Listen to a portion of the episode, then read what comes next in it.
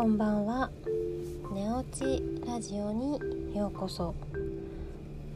このラジオでは看護師と保健師の両方の経験を持つ私マユティが予防と治療の両方の視点から心や体の健康についてお話しします。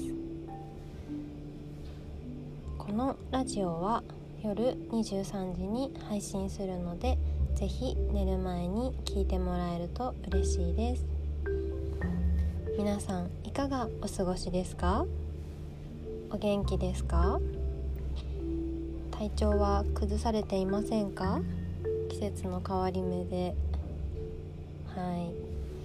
今日はですねあのまた朗読の方をしたいなと思います。はい。今日もこの間に引き続き星の王子様をお送りしたいと思います。この間9章だったのに今日は第1章を読みたいと思います。それでは。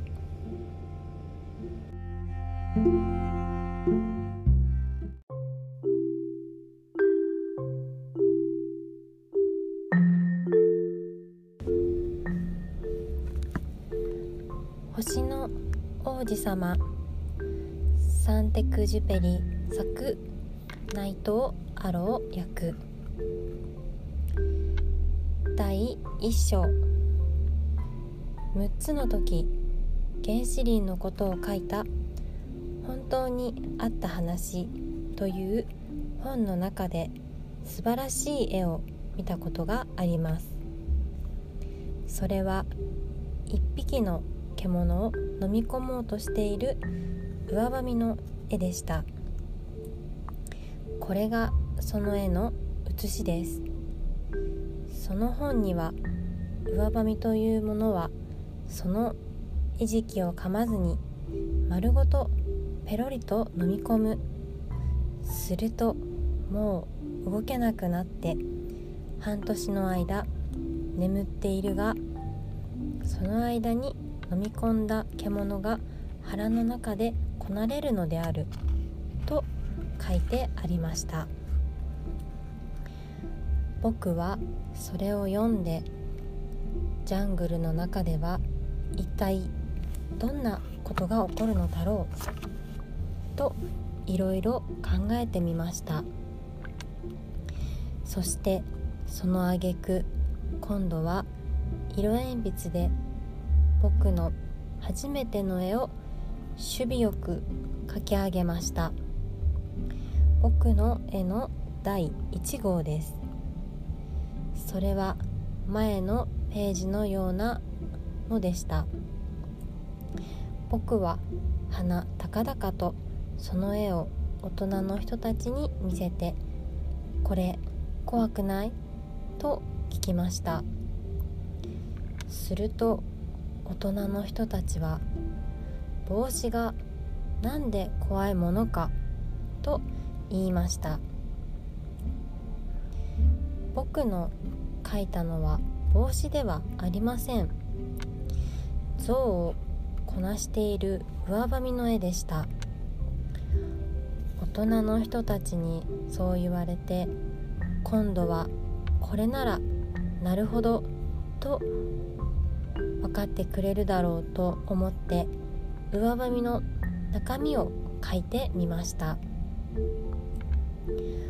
大人の人ってものはよく訳を話してやらないとわからないのです。僕の第2号の絵は下のようなのでした。すると大人の人たちは外側を描こうと内側を描こうと上ばみの絵なんかはやめにして地理と歴史と算数と文法に精を出しなさいと言いました。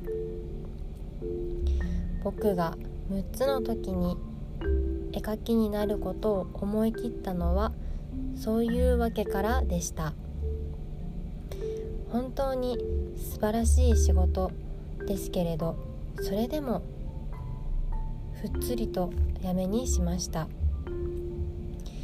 第1号の絵も第2号の絵もうまくいかなかったので僕はがっかりしたのです。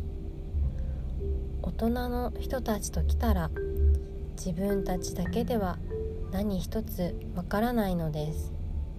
始終これはこうだと説明しなければならないようだと子供はくたびれてしまうんですがね。そこで僕は仕方なしに別に職を選んで飛行機の操縦を覚えました。そして世界中を大抵どこも飛び歩きました。なるほど。地理は大層僕の役に立ちました。僕は一目で中国とアリゾナ州の見分けがつきました。夜どこを飛んでいるかわからなくなる時なんかそういう勉強は大変ためになります。僕はそんなことでそうこうしているうちにたくさんの偉い人たちと飽きるほど近づきになりました。思う存分大人たちの間で暮らしました。大人たちの様子をすぐそばで見ました。でも僕の考えは大して変わりませんでした。どうやら物分かりの良さそうな人に出くわすと僕はいつも手元に持っている絵の第1号をその人に見せました。本当にものの分かる人かどうか知りたかったのです。ところがその人の返事はいつも「そいつは帽子だ」でした。そこで僕は上ばみの話も原子林の話も星の話もやめにしてその人の分かりやすそうなことに話を変えました。つまりブリッジ遊びやゴルフや政治やネクタイの話をしたのですするとその大人は「こいつは物分かりの良い人間だ」と言って体操満足するのでした。